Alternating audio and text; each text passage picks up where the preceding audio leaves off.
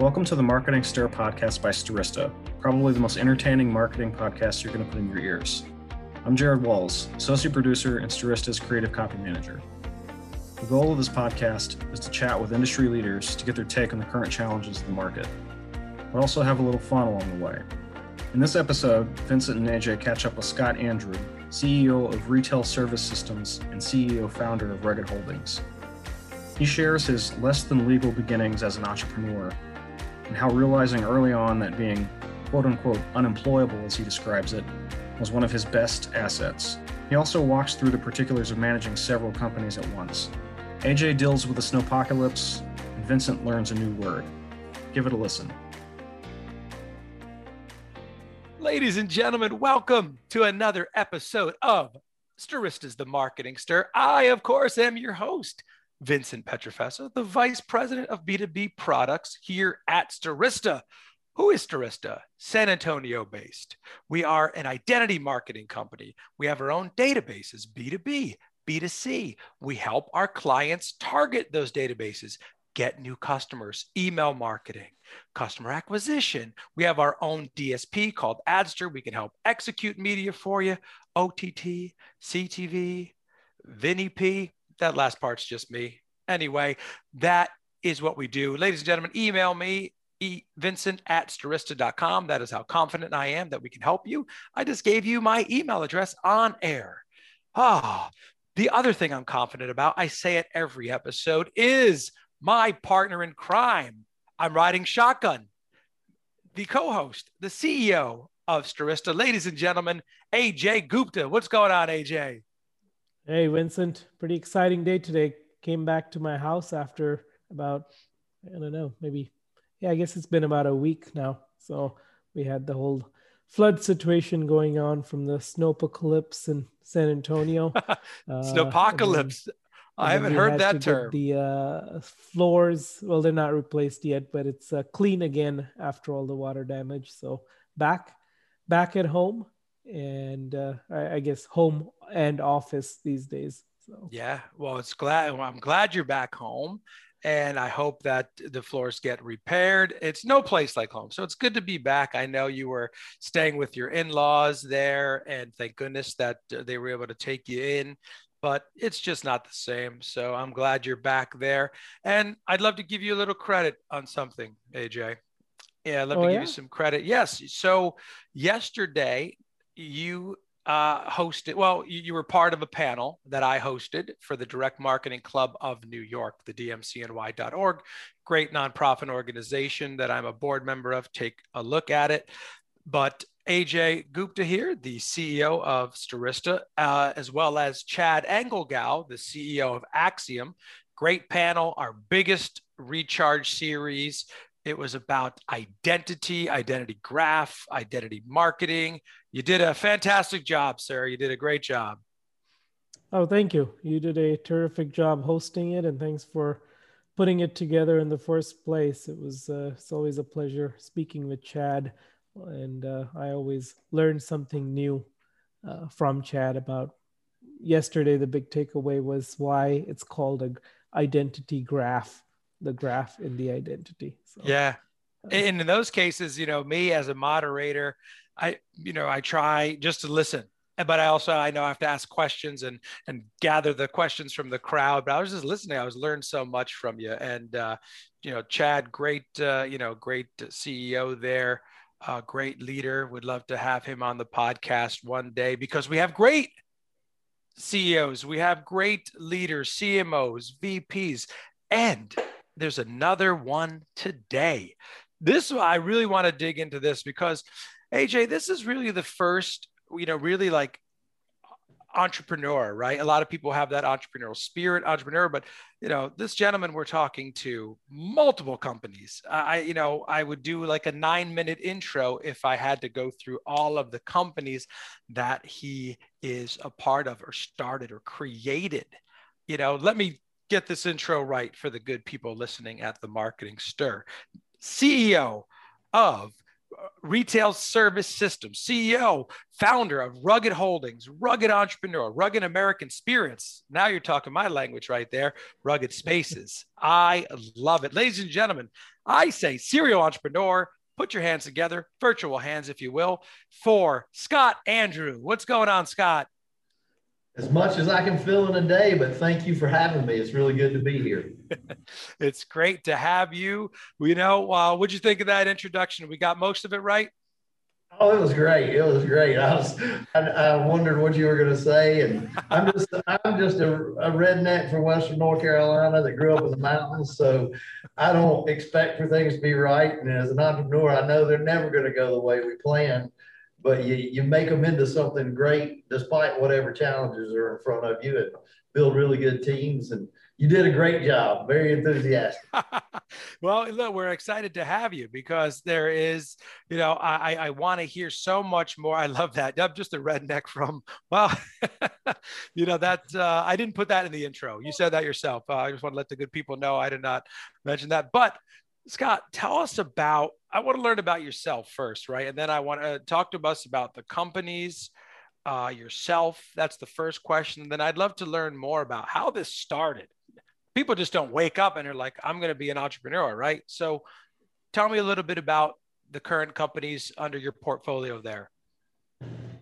And it, it does date back. I grew up in an entrepreneurial household, so I was fortunate in that respect. I, I kind of, I had an example. You know, people would rather see a sermon than hear a sermon, and my father was an example of a hardworking, rugged entrepreneur that maybe so much so that he he didn't he limited himself by being as good as he was as an individual, which I learned a lot about that too. And so I, I, after I got out of school, actually my first business was illegitimate. I was a bootlegger and it just so happened that I went to college at the time where the drinking age was 18, but it turned to 19 while I was in college. And then it turned to 21 while I was still in college. Uh. So there was, a, but there was an instant demand in a marketplace where people weren't going to be have something taken away from them they already were used to having. So it was an instant bootlegger opportunity.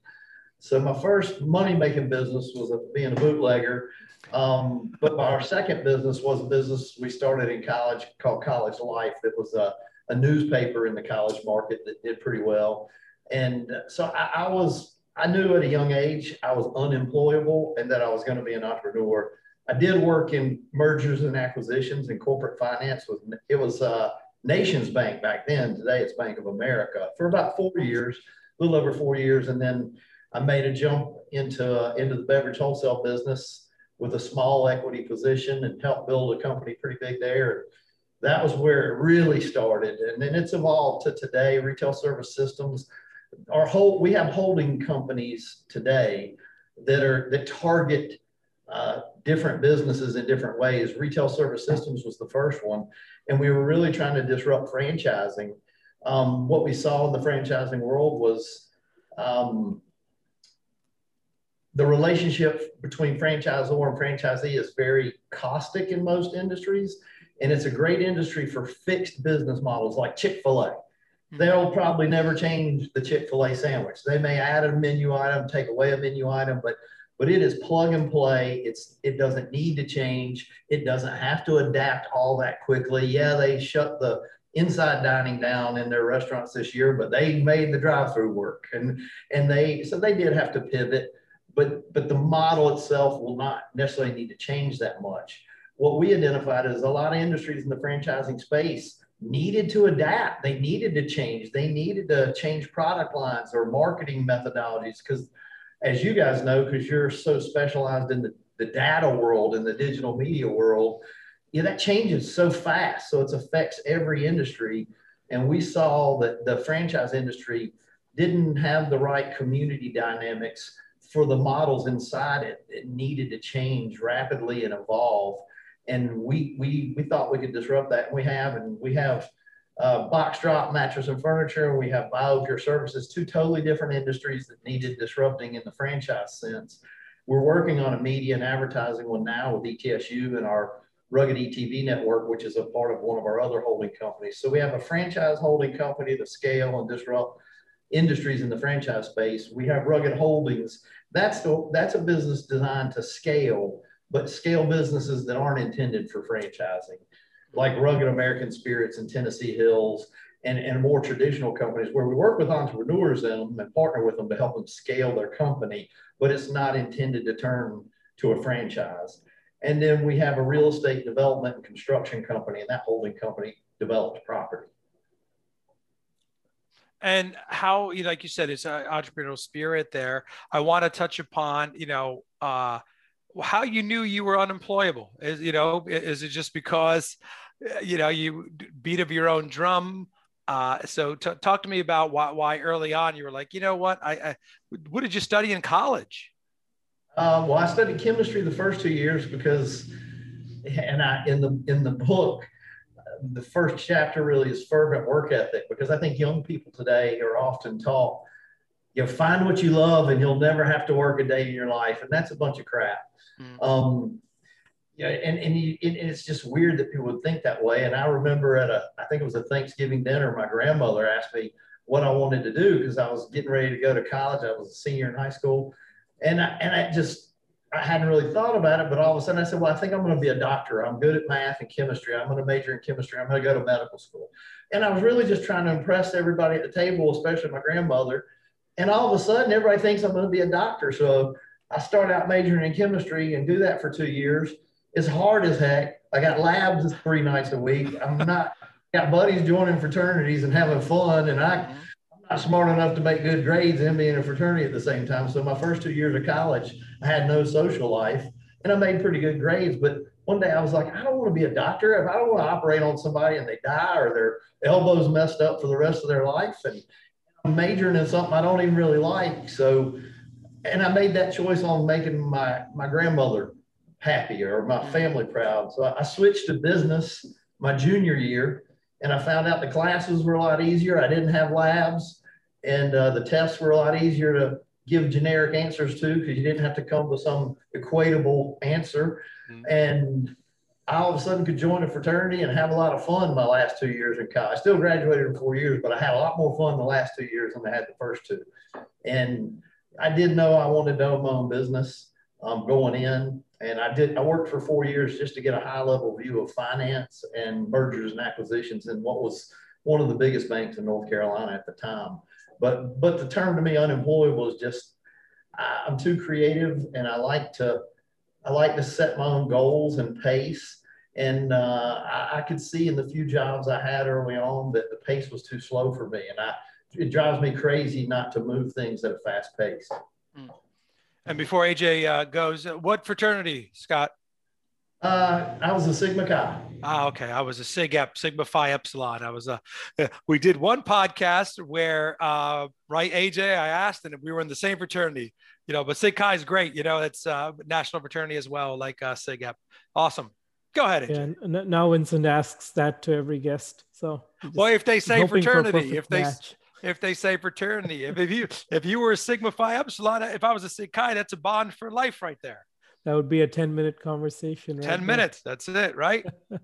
Yep. so scott how do you manage all of these companies? I i, I just run one company and it's uh sucks up all of my time. So i'm trying i'm trying to learn how to manage multiple things myself. So would love to kind of know how you are managing your various uh, positions and holding companies. It's a great question and, and it is an evolutionary process and I, I, spoke about learning lessons from my father. He was a he he um, was an All-American basketball player at Elon University, and he went to graduate school at Chapel Hill and was a graduate assistant basketball coach under the legendary Dean Smith. And then he played pro ball in Italy for a couple of years, my first two years of life actually. But um, when he returned to the states, he got into sales and ultimately got into a position to own a company and and and built it to a pretty big level. Um, still a small business, about 40 employees, but he, he's so smart. He's on my board today one of my best friends, and he's more of a, a small venture capitalist, if you will, because he sold that company years ago. Um, and he's 80 now, but still sharp as a whip and gets around good, even though his knees and hips have all been replaced because of basketball. But he I learned from several different places. A book that I'd read that had a, a chapter about Henry Ford on team building. I was building teams at my college level of life. And my father was great at building a company, so smart at math. Uh, but it but it was like his baby. It was it was my my sister and I were the only two children in the family, but we knew his business was like the third child that took a large part of his time. He was dedicated to it and he made it a success and he had employees to be responsible for. I learned to drive a forklift riding around with him when I was seven. Loved working with him um, and held all kinds of jobs there growing up to learn the appreciation of work. But it was so much his baby. AJ, he dedicated, uh, he was so committed to it and he made it successful that he really didn't learn to delegate uh, real responsibility with decision making power on a high level to teams and people. He, he, he micromanaged a lot of it.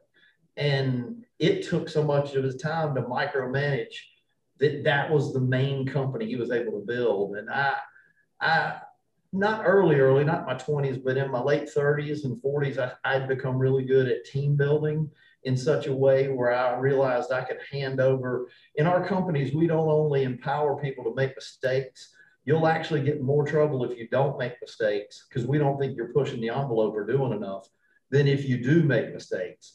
And when people make mistakes in leadership roles in our companies, we found out they'll do about three times as much to make up for the mistake and often create a better, bigger result from what they learned coming out of the mistake.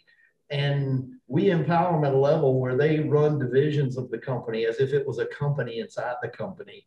And in almost all our companies, we have an equity level opportunity for people. So uh, those that, those top three to five percent can rise to the top and be financially rewarded very well. And and if it's not equity in that company, we'll spin companies off from it and put them in that position.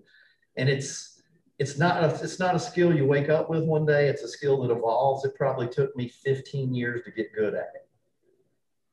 That's that's great. That's some good advice, Scott. Uh, you know, all of your companies, I'm sure you look at them as your children as well, but is there a favorite child you have or something you feel particularly uh, passionate about more than others?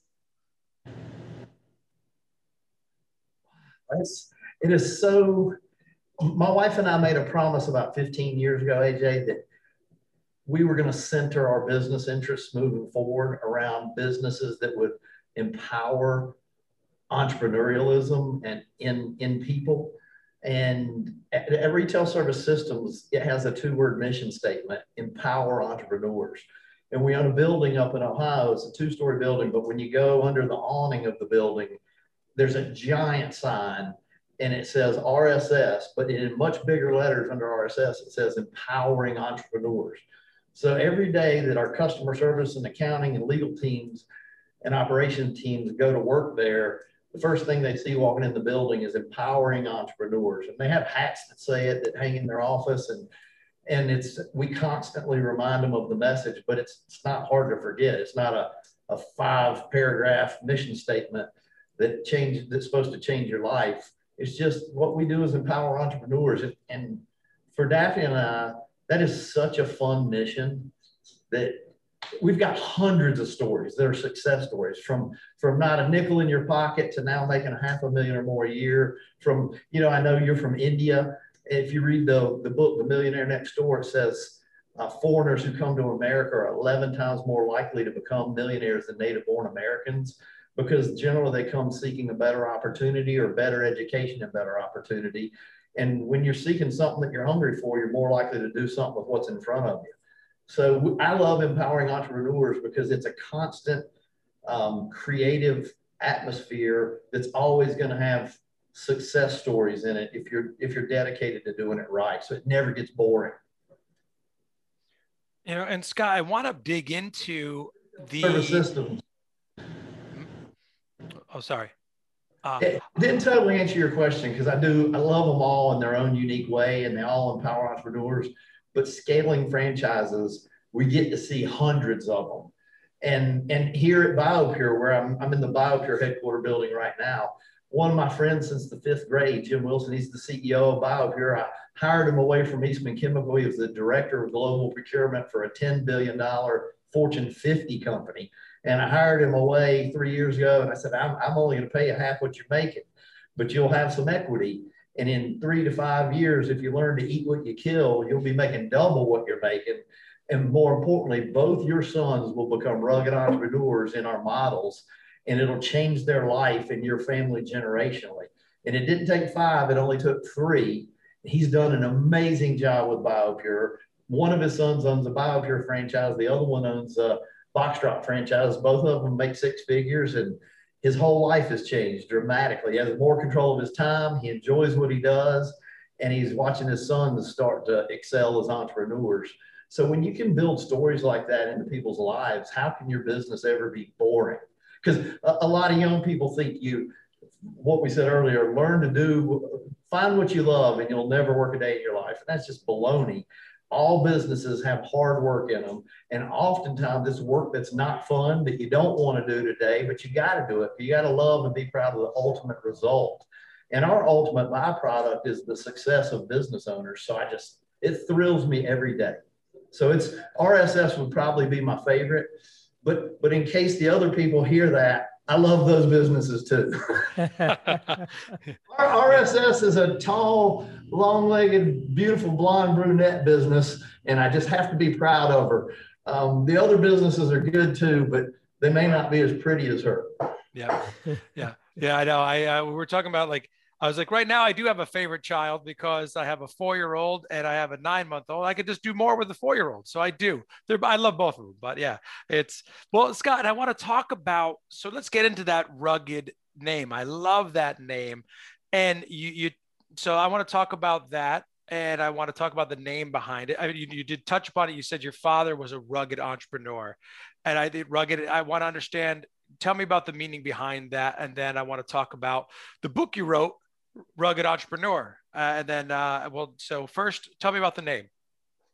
Well, it's a name that I kind of had for about 20 years, maybe a little bit more. And I always wanted to write a book, but I was just taking notes and I was just cataloging stories of millionaires, billionaires. When you're in that, the bank position I was, literally you're getting to know the, the story of those business owners who you're helping do mergers and acquisitions.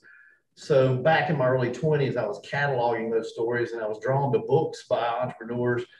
So I was always trying to categorize entrepreneurs.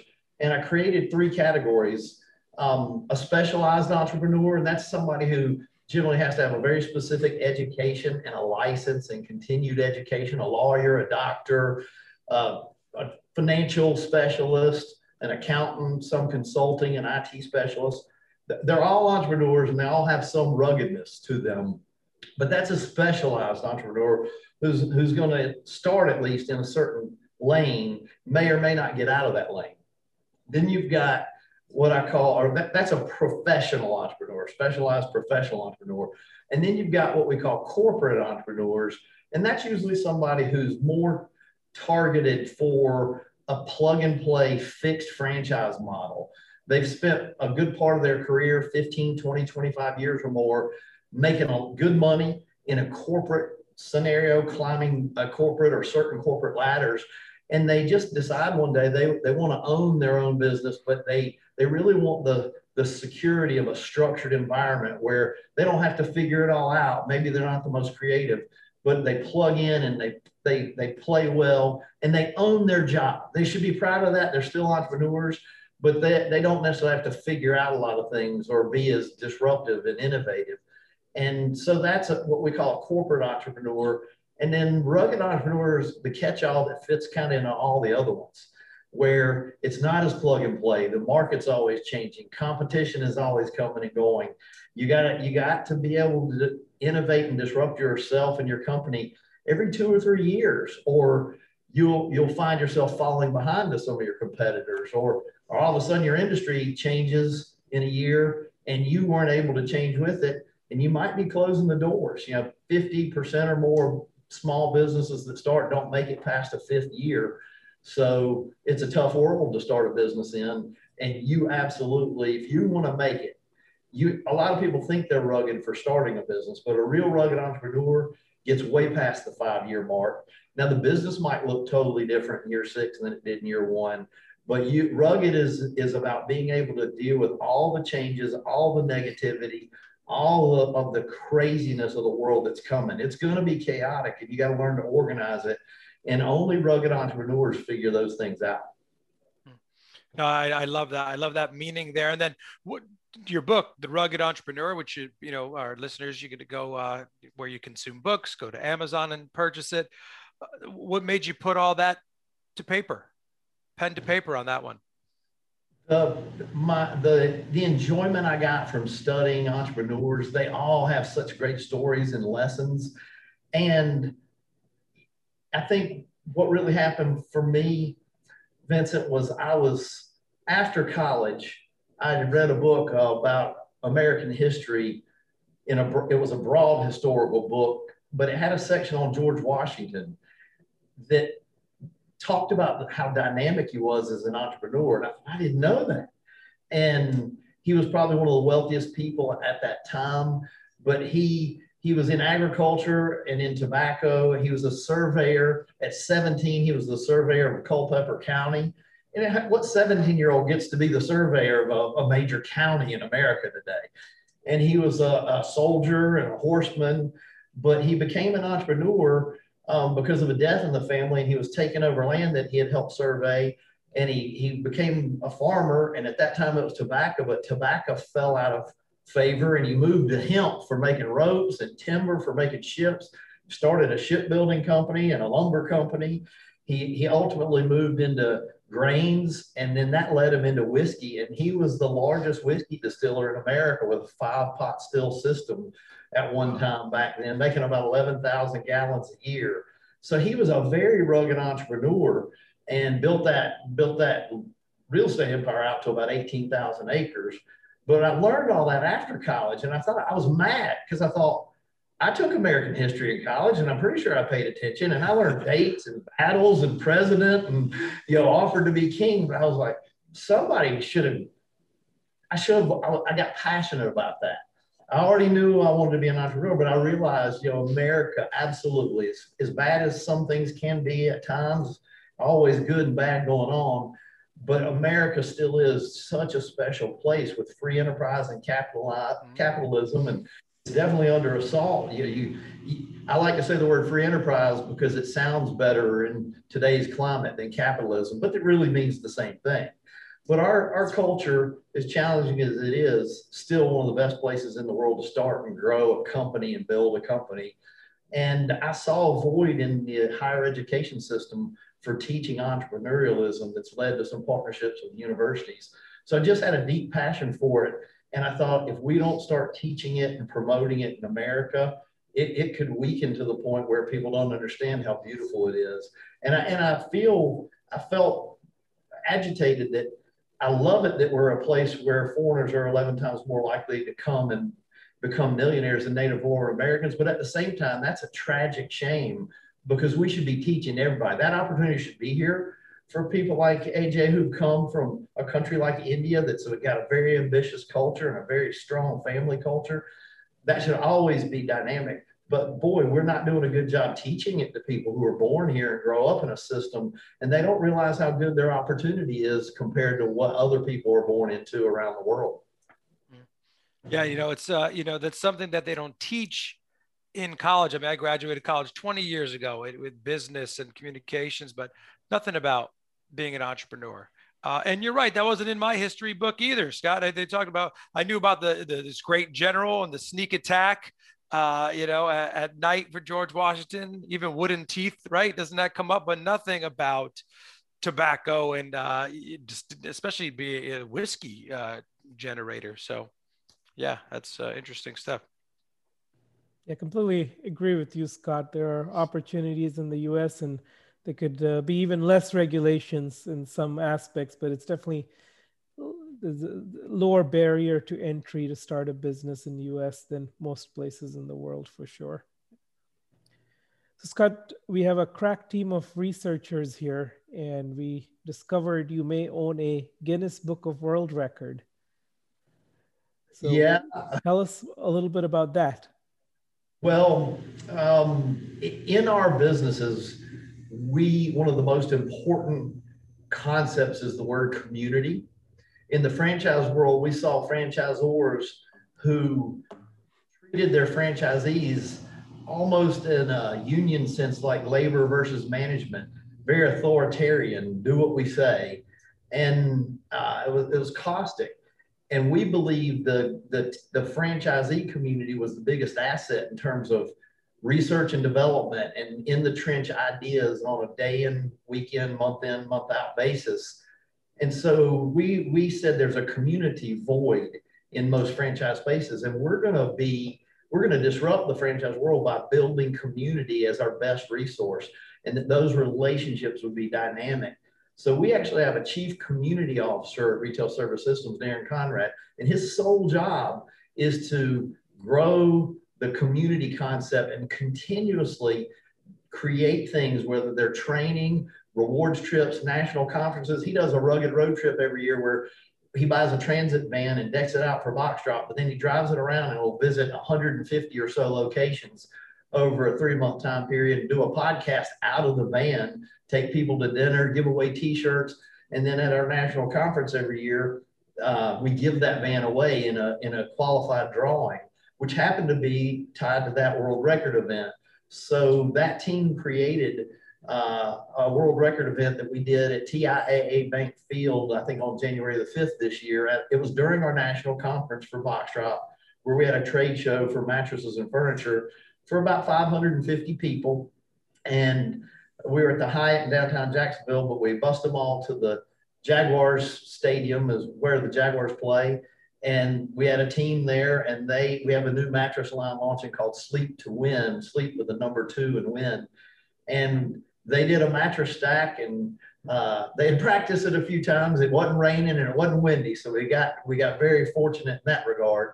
But yeah, they we box drop team now owns the tallest mattress stack in the world, and we we we did it to set to break and set a new Guinness World Record. But it was a part of that community element because the whole organization owns that world record now, and, and it's a world record that we might get somebody might challenge us and beat it, but then we'll just keep beating it back. So it's one we're going to try to own forever. Well, I think it's fair to say you are our first guest out of the 60 plus we have had that owns a Guinness Book of World Records. Mm-hmm. So there you go. Nice. A lot of firsts, a lot of firsts today. so tell us a little bit about Box Drop. And from what we understand, there's a high degree of referrals that come in to the business? Uh, how is it growing? How many locations do you have? A lot of people like to say they're disruptive, but really, what kind of fruit is on the tree?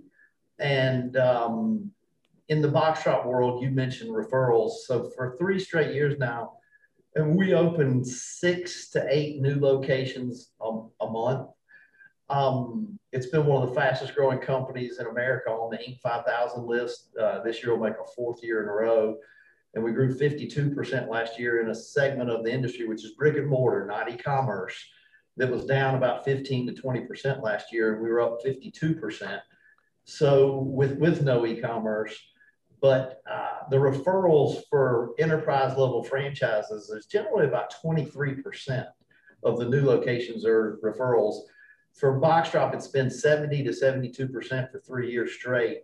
And that's just astronomical. So I, I, think that's the biggest result of community in our organization. And we have a lot of second generation business owners where families have multiple franchise locations now. But that that referral variable is just phenomenal and kind of is the is the fruit on the tree of how disruptive we've been in that industry space.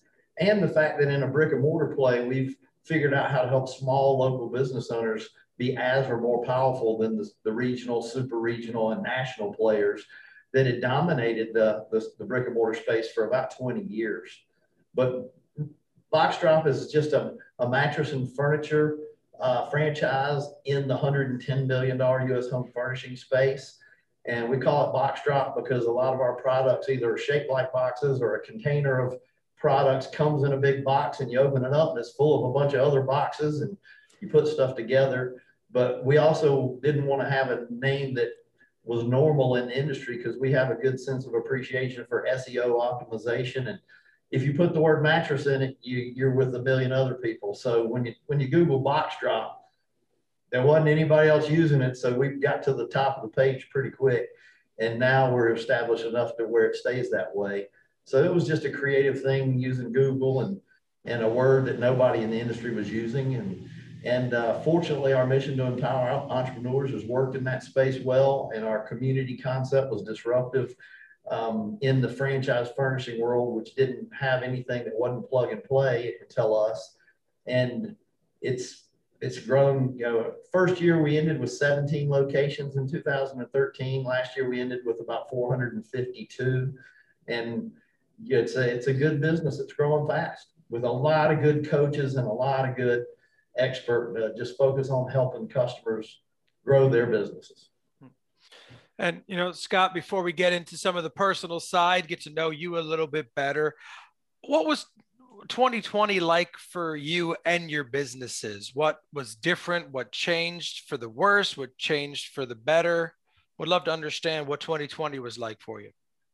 Well, one of the reasons I, I wanted to diversify companies was there were franchising was one way to empower entrepreneurs. Helping entrepreneurs scale businesses was another way in a different category. And then real estate's just always an animal that you can you can do things in in a good market or a bad market. But it also enabled me to diversify. You know, a lot of people understand stock portfolios. You diversify your portfolios so you can manage ups and downs better. And we have multiple companies, so we can do the same thing. You know, our media company, the RETV network, we didn't lay anybody off. We actually hired a couple of people this past year because the industry got hit hard. It definitely was down and harder to sell advertising and services.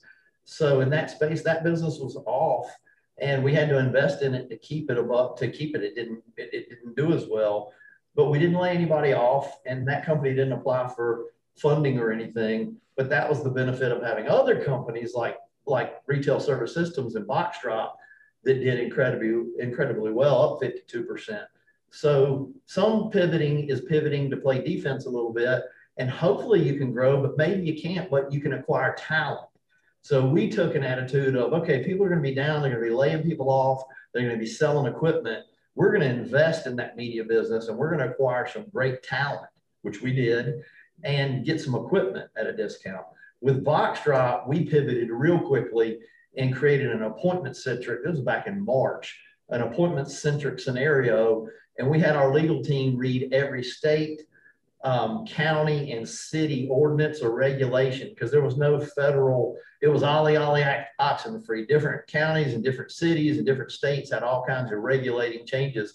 We read everyone that came to us and we we created what would define each of our locations as essential for the services and the products they were providing. And we only had about 30 locations that had to close down out of you know 400 plus locations. So in some markets we were kind of like the Bubba Gump shrimp company. We were the only player in town that was mm-hmm. open. And we gained market share like crazy that still continues today. So we were good at seeing around the corners. We also had BioPure which is a microbial germ remediation company that we acquired in October of 18, but I, I had helped a young man start it about four years earlier. And we were way ahead of our time, but then COVID hit right when we were getting ready to franchise it. And it, it we opened 50 franchises last year very quickly. And it was just in the right place at the right time. I don't believe in luck, but I do believe in timing. And when you hit timing right, watch. I, I've seen people not too smart be good on timing and make a fortune. I've seen people who are really smart have terrible timing and lose a fortune. So timing is a beautiful ally. Mm-hmm. And for BioPure, we, we had a, a specialized um, electrostatic spraying application scenario that was highly advanced that allowed you to do use chemicals more um, intelligently and, and with less volume. And then we had a very good chemical situation with a, an ingredient that was food grade safe, but yes, yet hospital grade disinfecting but only active for 30 days once you entrapped it in a water molecule. So it's, it's, it's not a product that a Lysol or somebody would look to run through a Walmart or a six to 12 month shelf lifespan, but it's a very high level. It, it was really only being used in water systems and hospitals. Hmm. Um, but, those companies all were ready to pivot. Our teams, because we work with an attitude to innovate and disrupt ourselves every year, our teams are always ready to pivot when chaos happens. And we actually like chaos because if you pay attention to chaos, there's usually equal or greater opportunity in chaos than when things are going really good. Yeah, no, I agree, I, and I, I love the the point on timing there because you know we've had a lot of people on this podcast where, uh, you know, some businesses maybe they were cinemas, uh, they're down, right? But then there were others where they just had a product where you drop, they come, they pick up your clothes, they wash them, they bring them back. Okay, a lot of that's great. So a lot of places succeeded. Other companies that worked in digital transformation really were getting calls a lot to help those companies become more in the digital world. And that's why I wanted to ask you. You hit the nail on the head because you said early on that for years you were helping franchises pivot and disrupt and to transform. So I, I loved uh, hearing that. Scott, we have just a few minutes left. Uh, let's get to know you personally. What uh, what do you like to do for fun? And then I have a question about what football team you root for because we were talking earlier about some of the you know your your, your travels. So tell us what you like to do for fun. My wife and I have um, some property, but we've got two big dogs. I, I love to do anything with, Daphne. Uh, we're, we're business partners. We have a metric in our businesses that say in a marriage, two plus two doesn't equal, or one plus one doesn't equal two. It equals 11, which is five times greater than two. And we just work together so cohesively. And I have a great respect for her and her for me to build companies together. But we do love to stream movies in the theater room and, and where you can just relax and kind of escape. We love to be out on the lake on a boat. It's, it's we, we take time to do that with our dogs together and walk the dogs.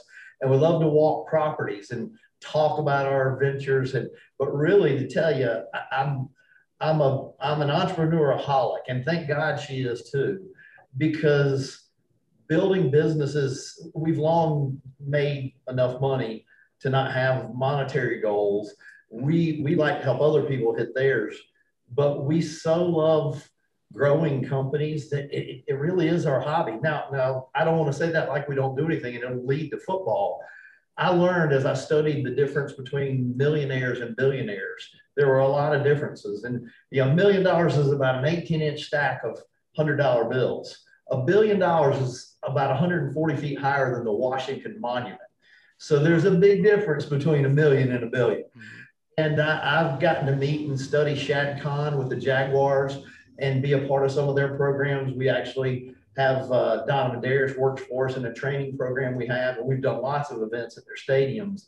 But he's one of the billionaires that I studied. I've been in his suite with him for football games. Oh, nice.